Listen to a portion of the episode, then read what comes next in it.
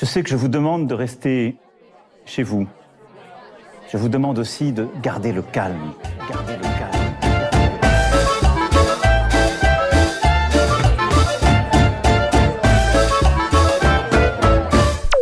Bonjour à tous, ici Perrine.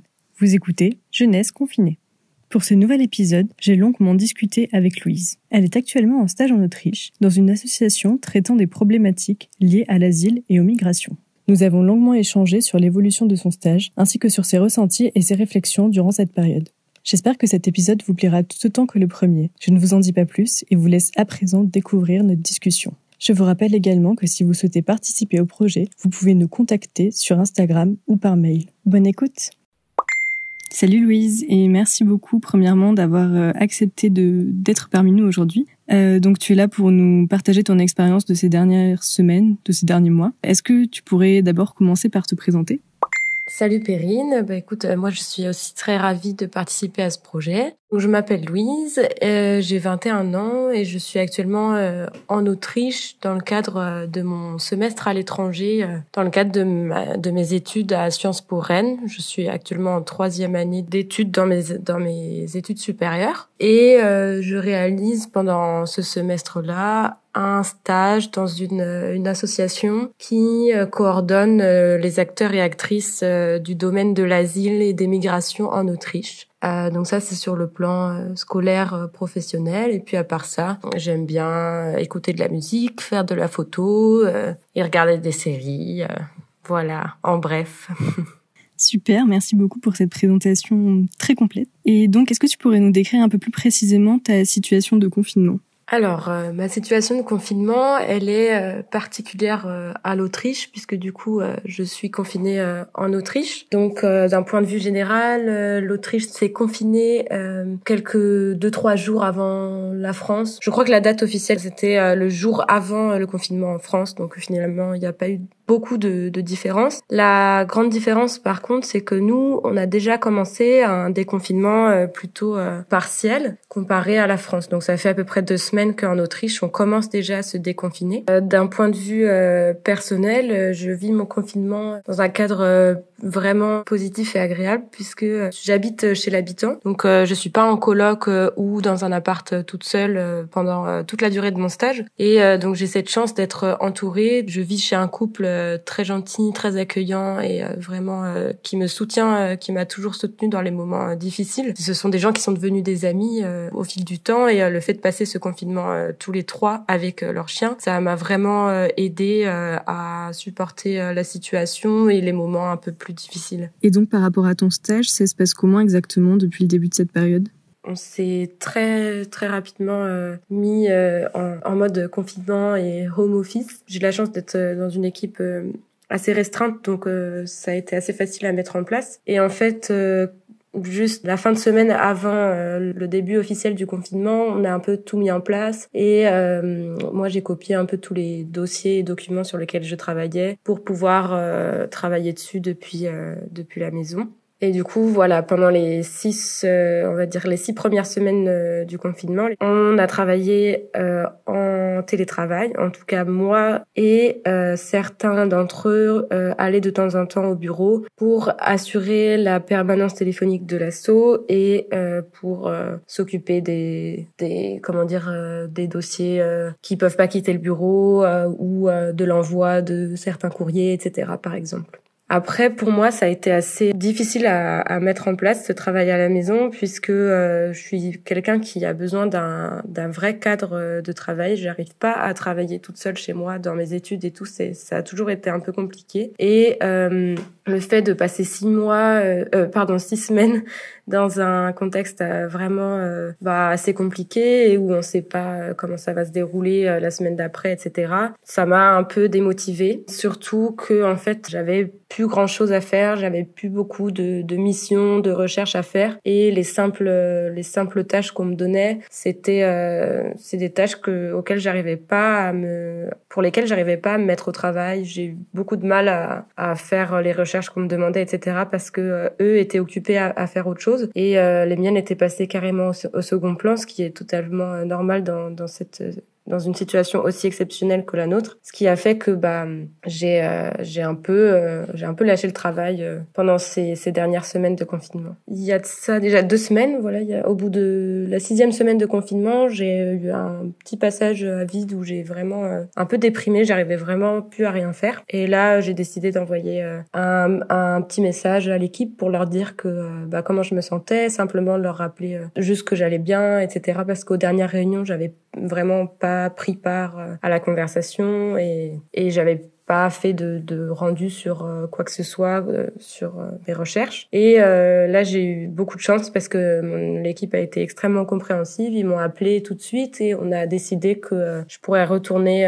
de temps en temps au bureau comme certains le font déjà. Et donc ça, ça a été assez reboostant et ça m'a motivé à continuer, en tout cas à reprendre certaines recherches. En parallèle de, de ça, d'autres membres de l'équipe m'ont proposé d'autres petites missions, etc., ce qui a relancé euh, le travail et la motivation que j'avais.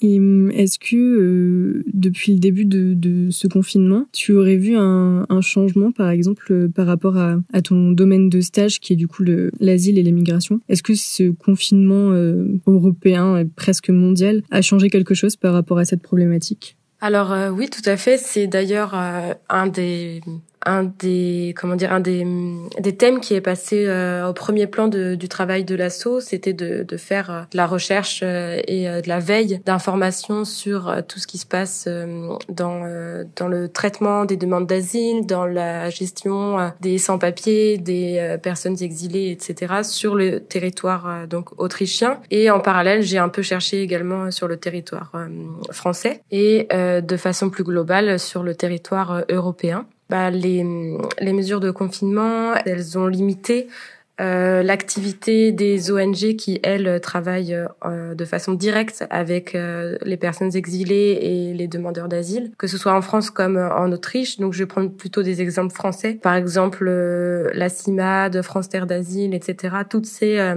toutes ces associations qui, d'habitude, accompagnent les migrants et les aident dans leur quotidien, leur apportent des aides en termes de nourriture, parfois de moyens financiers, ou alors les mettent en contact avec euh, des avocats. Toutes ces associations ont réduit euh, très drastiquement euh, leurs effectifs et euh, ça a été euh, le cas euh, en Autriche également. Ensuite, de façon un peu plus générale, par rapport aux, aux, autorisations de sortie et au déploiement des forces de l'ordre en Autriche comme en, France, les populations qu'on qu'on appelle donc immigrées, les populations exilées, sont plus victimes de contrôle aux faciès et sont plus victimes d'amendes également. En Autriche, on n'a jamais eu besoin de sortir avec un, une autorisation comme en France, mais euh, dans euh, les deux pays, euh, les forces de l'ordre ont été plus présentes dans les quartiers ou endroits où ces populations étaient réunies et euh, on distribuait plus d'amendes à ces populations-là. En Autriche, pour le coup, euh, un site officiel du gouvernement ou d'une association officielle,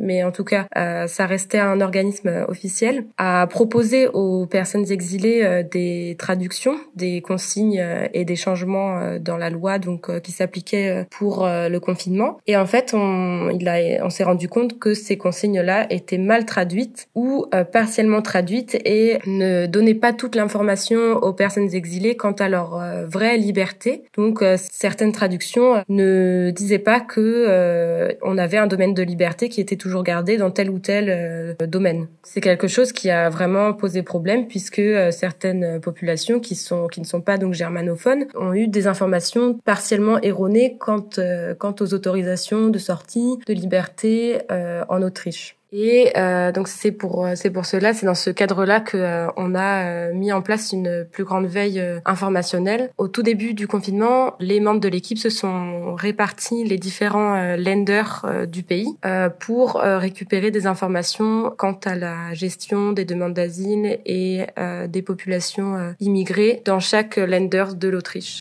Merci pour euh, toutes ces informations. C'est très intéressant d'avoir ce, ce genre de partage. Du coup, on va en revenir un petit peu à toi. Euh, donc, tu disais que tu as eu du mal à travailler pendant une certaine période euh, par rapport à ton stage. Donc, comment est-ce que tu passais le temps? Comment tu occupais tes journées? En fait, euh, le fait d'habiter euh, chez, chez des gens, le fait d'être euh, au sein d'une maison, au sein d'une famille, ça m'a permis de garder quand même un rythme assez assez soutenu. Donc une journée typique de confinement, c'était euh, lever, en tout cas réveil vers 8 heures, lever difficile vers 8h45 j'ai beaucoup de mal à me réveiller, à me lever en ce moment. Ensuite, euh, j'ai réussi à m'installer une, une, routine de yoga où je faisais 20 euh, minutes de, où j'ai fait 20 minutes de yoga euh, tous les matins, que j'ai maintenu plus ou moins, mais j'ai quand même réussi à le faire à peu près 4-5 jours dans, par semaine pendant ces 6-7 semaines de confinement, ce qui était vraiment chouette. Et euh, ça m'a permis vraiment d'avoir quand même, euh,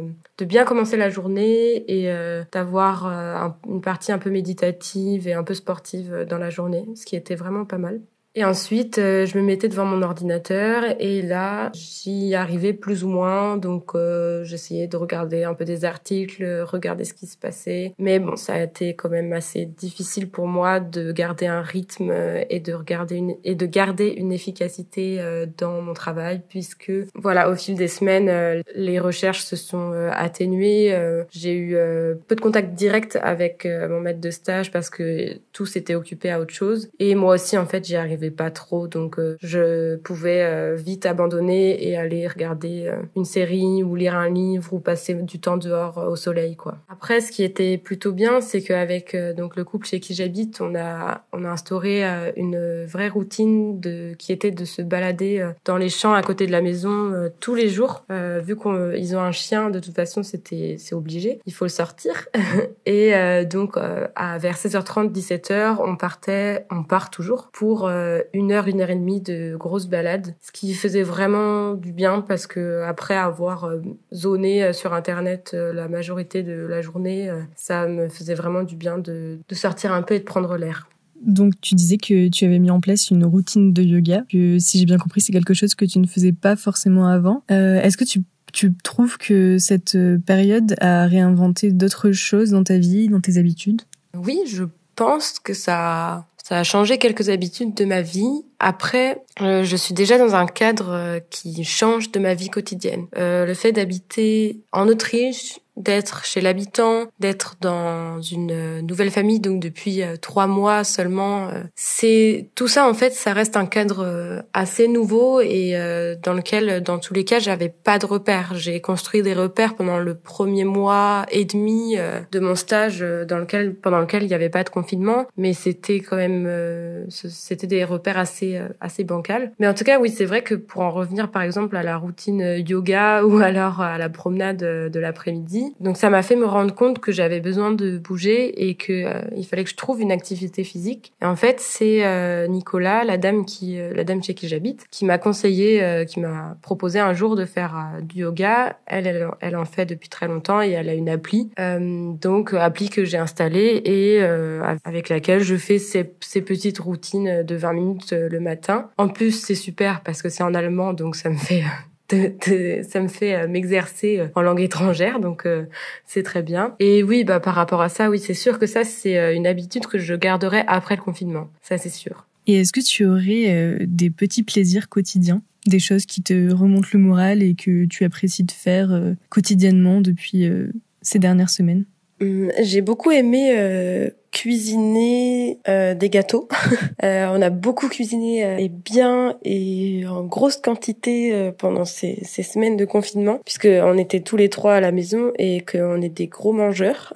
Donc on a pris quelques Corona kilos, ça c'est sûr. Et un autre plaisir quotidien, ça a été de m'allonger dans le jardin et de profiter du soleil pendant une demi-heure, une heure, en écoutant de la musique ou en lisant euh, ou en dormant. On a de la chance ici en Autriche, il fait très beau et il pleut presque pas. Comparé à Nantes, ma ville natale, et à Rennes, ma ville d'études, ça fait grand plaisir, donc j'en ai profité.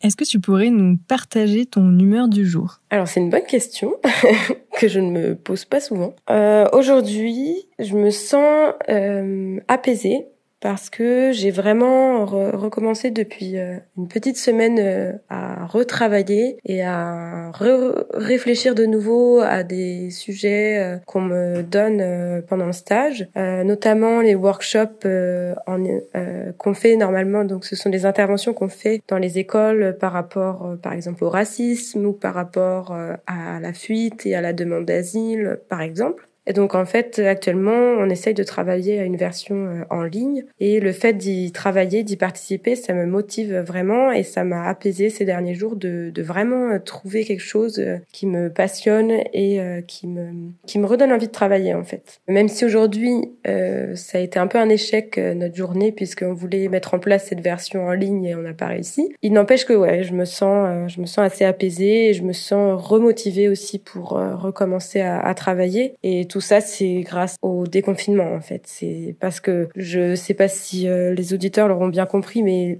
nous, on est vraiment en phase de grand, gros déconfinement, si, on veut dire ça de façon simple. En Autriche, euh, ça fait déjà deux semaines que les commerces euh, ont rouvert. Euh, là, ça y est, les coiffeurs ont ouvert de nouveau, etc. Donc ça, ça reprend quoi. C'est super tout ça. Alors dis-moi, est-ce que tu te souviens de ton état d'esprit euh, juste avant le confinement ou alors au tout début? Et hum, qu'est-ce que tu pourrais en dire euh, par rapport à celui que tu as maintenant? Est-ce que tu, tu, aurais des comparaisons à faire euh, sur des possibles changements ou, ou, des choses qui sont restées les mêmes? Alors au tout début du confinement, euh, même avant en fait, je me souviens. Donc en Autriche, c'est le lundi 17 ou 16, je sais plus, euh, mars, euh, qui était la date officielle du confinement. Euh, ce qui s'est passé, c'est que le mardi d'avant, j'étais euh, en cours à l'université parce que euh, c'était un accord avec mon maître de stage. Je pouvais en parallèle participer, du moins assister à des cours à la fac de Vienne qui me permettraient de compléter mon semestre ici en Autriche et, et mes connaissances en termes de politique migratoire et politique autrichienne. Donc je me souviens avoir passé euh, la matinée donc à la fac être revenu euh, au bureau euh, le midi et avoir appris à ce moment-là qu'en fait bah, la fac euh, à partir de la semaine d'après fermait. Donc déjà ça nous a un peu tous mis la puce à l'oreille. Mon équipe a toujours été en train de rigoler sur la situation en Chine. C'était un peu je pense une façon pour eux de, de, dédramatiser la situation et dans, dans, tous les cas nous en Autriche comme en France de toute façon et dans toute l'Europe le, la, la crise était toujours pas prise au sérieux. Ça c'était pendant tout le début de mon stage jusqu'à cette fameuse semaine, euh, donc juste avant notre confinement, où toutes les annonces ont été euh, euh, déclarées donc par le gouvernement et par différentes institutions comme la fac. À partir d'ailleurs de ces quelques annonces comme ça dans la semaine, que toute l'équipe a arrêté un peu de, de rigoler et de prendre le, le, sujet pardon à la légère. Et que là on s'est tous mis à, réfléchir à comment faire en fait et comment comment se, comporter par rapport à tout ça. Et le vendredi donc euh, de cette même semaine, donc le vendredi juste avant euh, le confinement officiel, euh, on a réalisé un workshop dans une école. Et là un intervenant qui participe avec nous au workshop, Ali, qui est donc un exilé afghan et qui a reçu la protection en Autriche, il était un peu malade. Et sa première réaction quand on s'est vu et quand on allait se dire bonjour, c'est de ne surtout pas m'approcher et de me dire non non ne m'approche pas, je risque d'être malade. Et surtout, il n'a pas voulu en fait réaliser le workshop parce que il ne voulait surtout pas euh, risquer de contaminer euh, les élèves. Et là, euh, donc moi ça c'est quelque chose que je comprenais totalement. Et en fait, il voulait surtout ne pas être la cible de médias ou de personnes politiques qui auraient pu ensuite dire ah un réfugié afghan avait le coronavirus et l'a transmis à des à des élèves de telle et telle école, etc. Donc là, en plus de ça, c'était assez lourd comme comme prise de conscience pour ma part parce que donc d'une d'une part, j'ai pris conscience de la gravité de la situation euh, sanitaire et d'une autre, de, des conséquences euh, racistes que ça pouvait avoir sur certaines personnes. Et aussi, pour terminer là-dessus, je me suis sentie au tout début du, du confinement plus au courant que euh, mes amis et ma famille euh, présentes en France. Euh, et ça, ça a été quelque chose qui m'a quand même beaucoup inquiétée au début du confinement. Et ça, c'est quelque chose qui qui a changé parce qu'aujourd'hui, ça y est, l'information, les informations, les risques, etc. sont quand même un peu plus assimilés en France, malgré, je trouve, une communication désastreuse du de la part du gouvernement français. le fait qu'il s'affiche sans masque, pour moi, c'est quelque chose, c'est un exemple exemple qui n'est pas montré en fait. Alors qu'ici en Autriche, euh, le masque est mis en scène, les hommes et femmes politiques s'affichent en conférence de presse avec leur masque et présentes à la caméra, leurs gestes barrières, etc. Ce qui, bien sûr, a une mise en scène, mais pour moi reste assez euh, importante pour que les, les ces gestes-là soient imprimés en fait par la population. Et voilà, donc c'est simplement ça que je voulais rajouter, c'est que au tout début du confinement, j'ai pu avoir ce recul entre l'Autriche, la gestion en Autriche et la gestion en France, et ça a été assez euh, une source d'inquiétude pour moi euh, quand, quand je voyais l'insouciance de certains Français et Même si bien sûr, c'est pas pour autant qu'en Autriche des, des Autrichiens et Autrichiennes ne l'étaient pas, mais ils l'étaient beaucoup moins. Justement, tu parles de l'information, de la communication des gouvernements et tout ça. Est-ce que tu dirais que depuis le début de cette période, ton rapport et ta consommation de l'information et donc des médias a changé? Oui, ça a totalement changé. En fait, j'ai fui et je fuis toujours euh, les médias depuis euh, le début du confinement. Je suis l'actualité de trois pays la France, euh, l'Espagne parce que donc ma maman est espagnole et que j'ai de la famille en Espagne, et l'Autriche parce que j'y suis. L'Autriche, j'ai toujours eu un peu euh, l'accès à l'information parce que le soir on regarde la télé et les et les infos, mais euh, je fais un peu l'autruche et je suis sur mon téléphone, donc euh, j'entends et j'assimile quelques infos, mais vraiment le minimum. Et euh, pareil pour euh, l'info en Espagne et en France. Je j'ai vraiment euh, mis à l'écart toute source d'information le plus possible pendant les semaines de confinement. Et c'est d'ailleurs ce qui aussi m'a freiné dans mon travail parce que j'avais besoin quand même de regarder les infos et j'avais pas envie de le faire parce qu'en fait pour moi c'était quand même une source d'angoisse. C'était assez anxiogène de voir comment ça se passait dans ces trois pays-là, donc indirectement de devoir m'inquiéter pour ma famille en France, pour ma famille en Espagne et pour mes proches euh, ou du moins les gens que je connais en Autriche. Et donc oui, euh, mon rapport à l'information a, plutôt changé euh, de, façon un peu attitude autruche.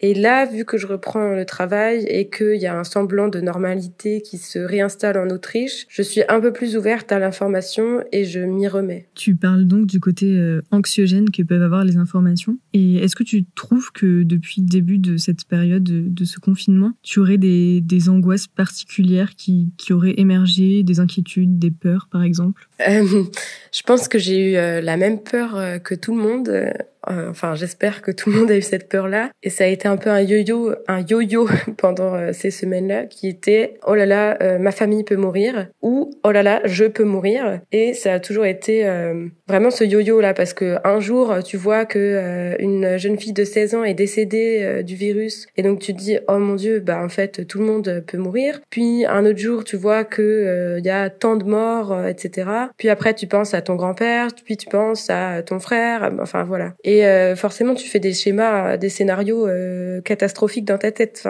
C'est vraiment euh, ce genre de peur là qui qui émerge mais pour moi c'est une peur euh, qui découle directement de la situation et qui finalement est normale. Donc ça a aussi été pour réguler cette peur que euh, j'ai un peu je me suis un peu éloignée des, sites d'information et, des journaux. Mais en attendant c'est aussi cette technique de l'autruche qui a fait que un jour j'avais une grosse angoisse parce que je lisais un article etc enfin c'est aussi le revers de la médaille si on veut une autre, euh, une autre peur est là qui est en lien direct avec euh, le, avec mon stage et avec euh, mes engagements aussi politiques et sociaux qui, qui sont donc dans le domaine de l'asile et des personnes exilées et de leurs conditions de vie. C'est que euh, le confinement a démarré alors que les ONG et les acteurs et actrices euh, de l'asile plaidaient pour une prise de conscience dans les euh, camps en Grèce, le camp de Moria notamment sur l'île de Lesbos, etc. En plus de ça, la Turquie a ouvert ses,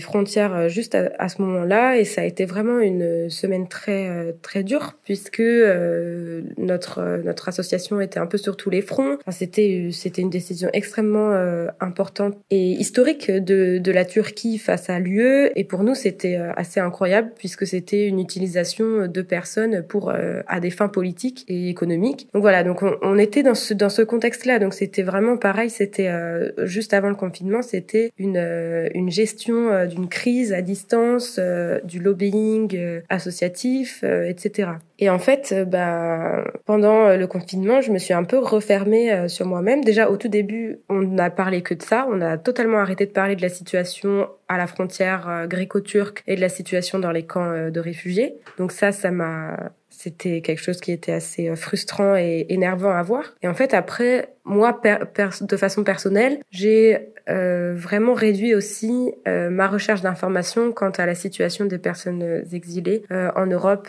euh, notamment. ça a été une façon pour moi aussi de me protéger parce que c'était vraiment très difficile à lire, de, de voir toutes ces informations sur ces personnes qui sont extrêmement vulnérables en temps de crise sanitaire et de ne rien pouvoir faire en étant coincé chez soi sur son canapé et en plus en se rendant compte de tous nos privilèges. Ça a été aussi ça, le confinement, a été une lutte entre ah je me sens mal, je suis je suis pas bien, je suis déprimée, je suis angoissée et en même temps savoir que d'autres d'autres personnes euh, vivent une situation extrêmement euh, et beaucoup plus compliquée et beaucoup plus euh, atroce. Mais bon, ça c'est quelque chose que je pense beaucoup de personnes se sont se sont fait. C'est une réflexion que beaucoup de personnes ont eue. Alors justement, face à tout ça, euh, comment tu décrirais ton rapport au confinement? Ça va, il est plutôt positif. Au tout début, euh, donc je venais tout juste de me faire euh, des amis euh, francophones à Vienne. Euh, la dernière soirée où on pouvait sortir en Autriche, on est allé boire notre premier verre ensemble, etc. Donc c'était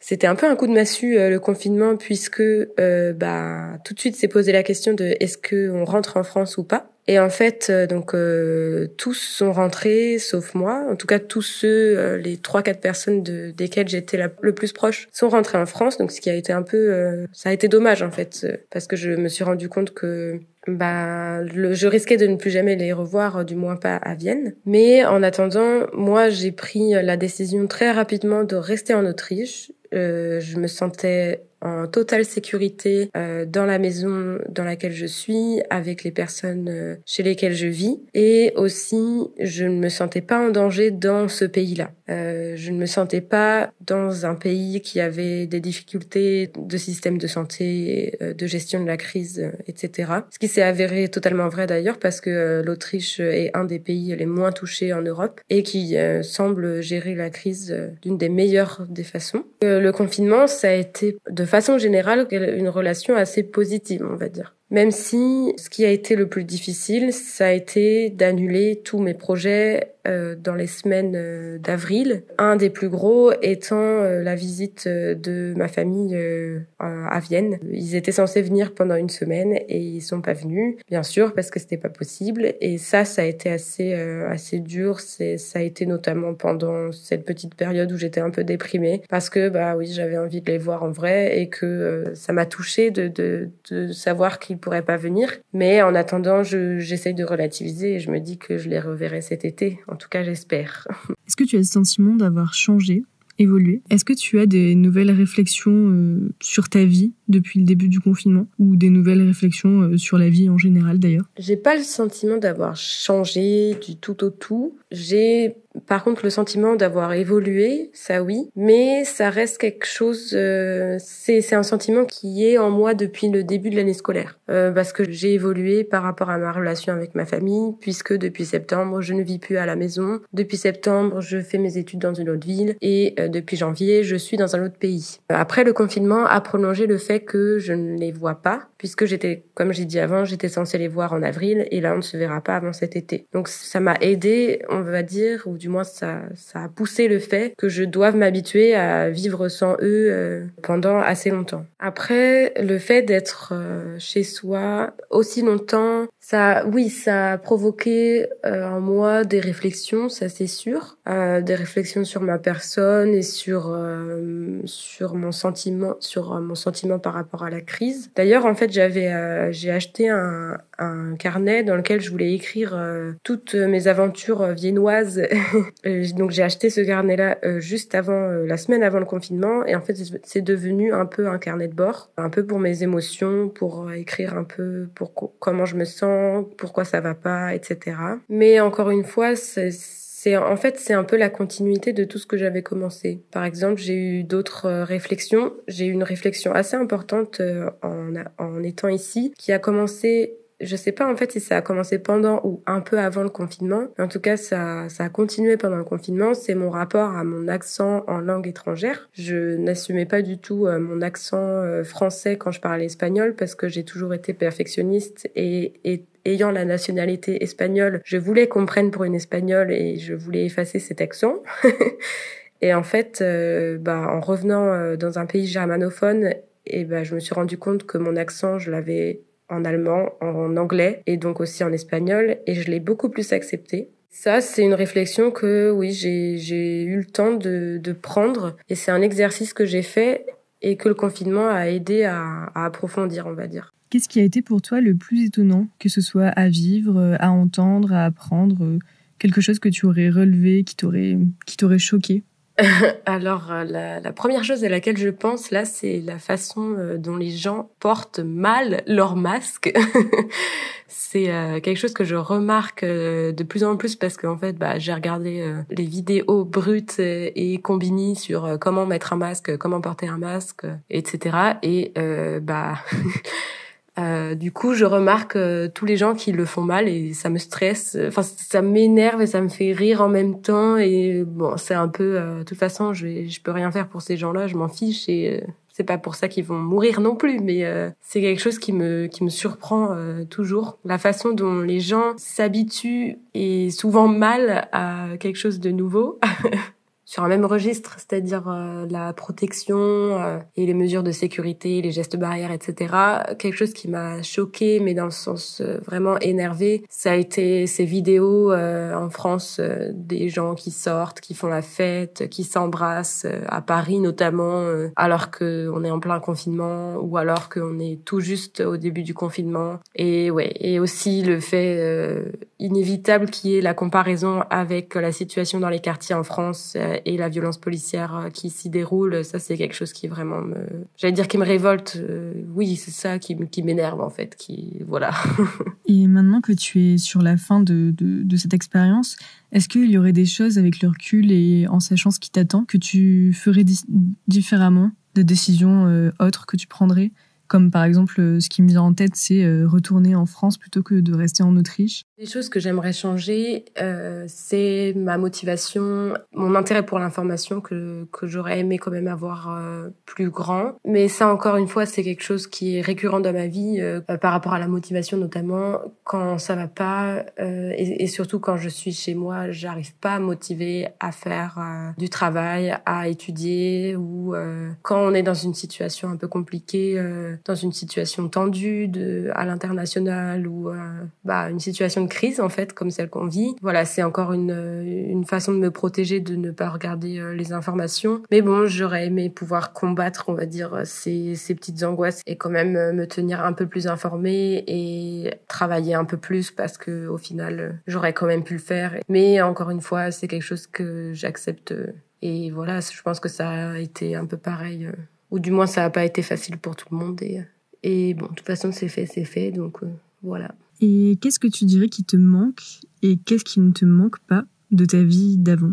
Ce qui me manque le plus, euh, surtout en cette période de printemps, de beau soleil, etc., c'est euh, de pouvoir boire un verre en terrasse, de sortir avec des amis, des gens de mon âge. Parce que bon, même si je suis hyper bien entourée euh, je suis pas avec des gens de mon âge et euh, bon même si ça aurait très bien pu euh, pas mal, se passer, euh, il n'empêche que parfois ça manque un peu de d'être avec des gens qui ont notre âge et avec qui on peut sortir et faire la fête. Ce qui manque aussi c'est tout ce qui est activité culturelle, surtout en semestre Erasmus.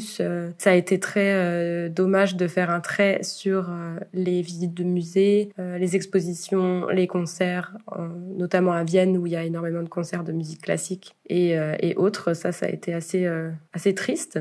Et concernant ce qui ne me manque pas, c'est la vie à mille à l'heure. Euh, c'est la vitesse euh, des journées, c'est la vitesse des gens, la vitesse du des gens qui vont au travail, la vitesse des gens qui sont dans le métro, qui se dépêchent. Tout ça, ça me manque pas du tout. Et c'est d'ailleurs quelque chose que j'ai beaucoup apprécié pendant ce confinement, c'est cette lenteur de la vie.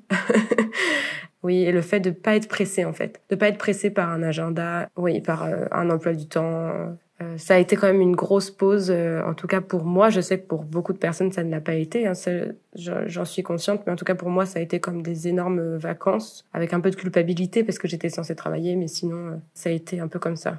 Est-ce que tu as une idée un petit peu de ce à quoi va ressembler l'après-confinement? Du coup, en Autriche, comme tu disais, c'est déjà le début du déconfinement, donc peut-être que tu as une idée par rapport à ce que tu vois là, mais plus largement, sur un plus longtemps, euh, comment tu vois le monde euh, le monde à venir, on peut dire? Est-ce que tu as des, espoirs pour ce monde-là, des peurs, des envies particulières?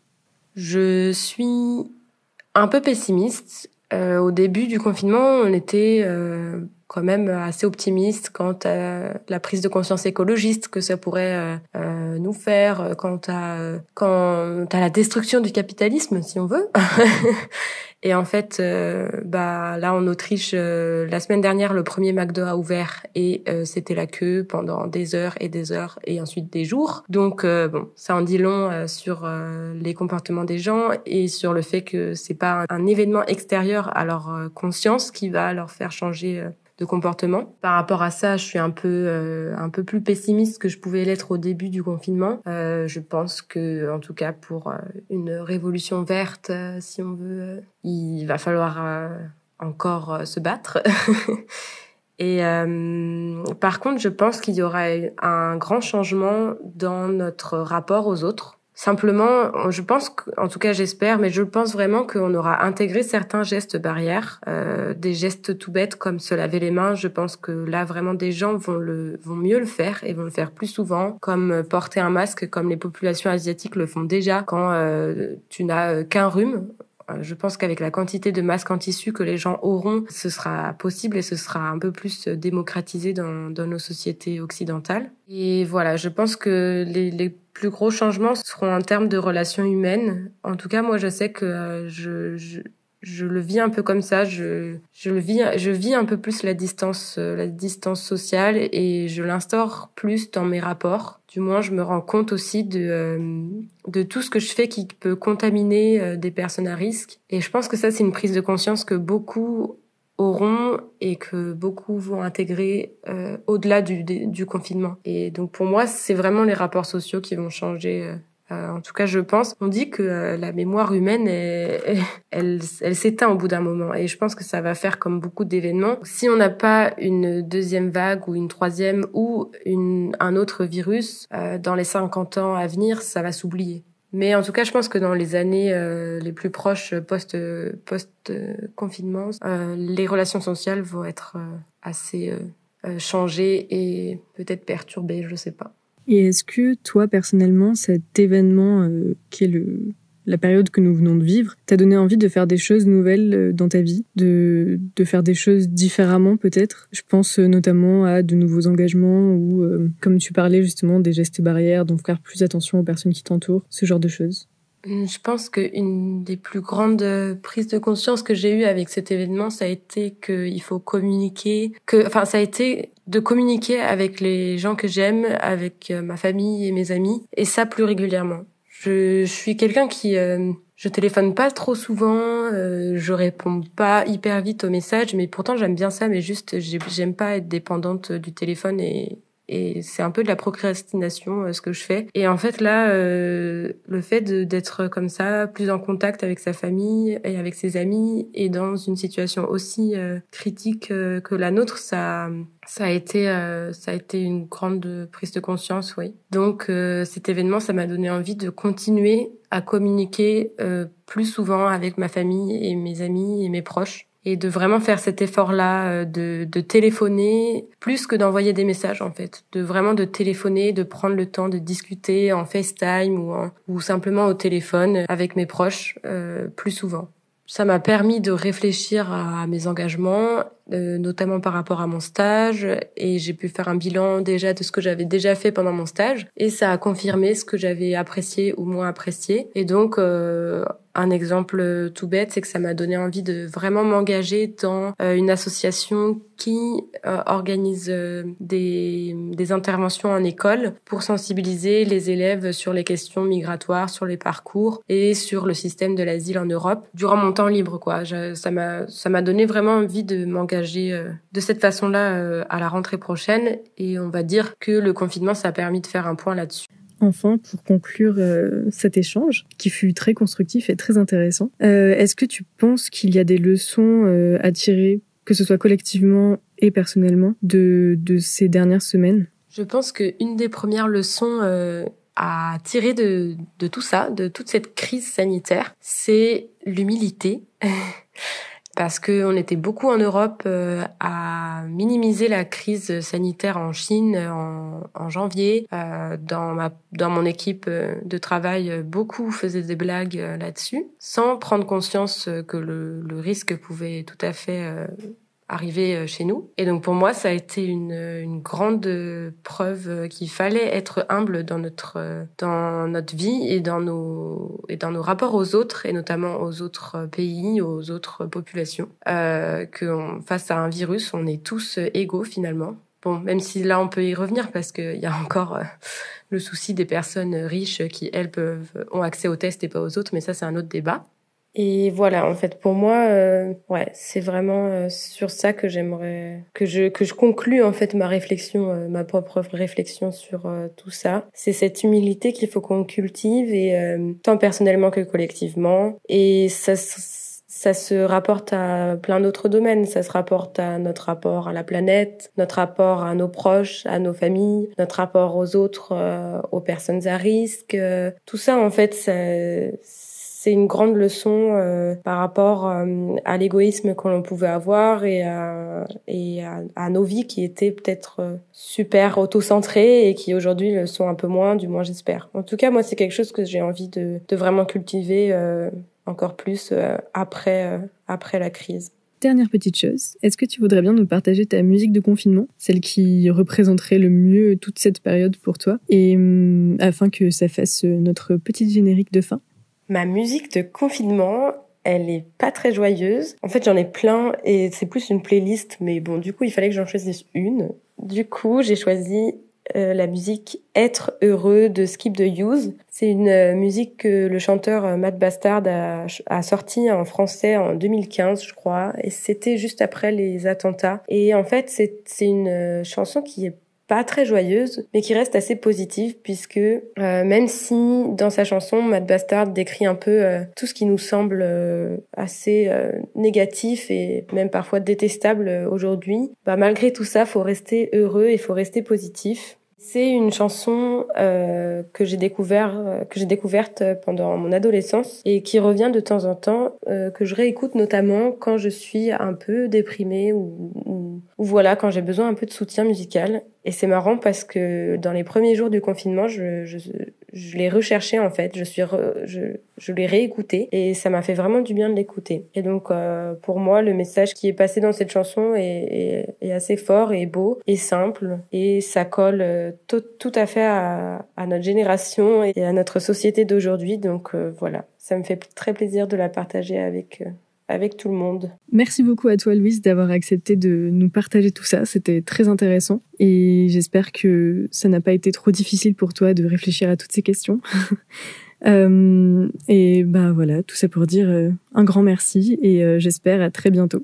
Et merci à toi Perrine, c'était super euh, super de faire ça, j'ai beaucoup aimé. Ça fait je trouve que ça fait du bien de réfléchir un peu à tout ça et de faire une pause aussi dans dans toutes ces pensées pour les mettre euh, à l'oral. Et donc merci encore pour ton invitation à ce projet et euh, j'ai hâte de l'écouter.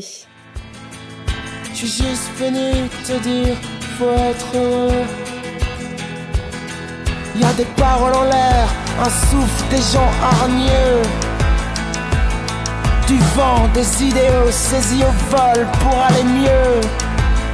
J'ai cru voir la c'était somptueux.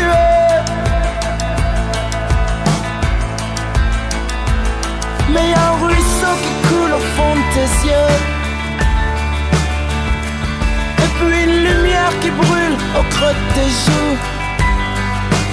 Je voulais juste la voir avant de devenir fou. Je suis juste venu te dire faut être heureux.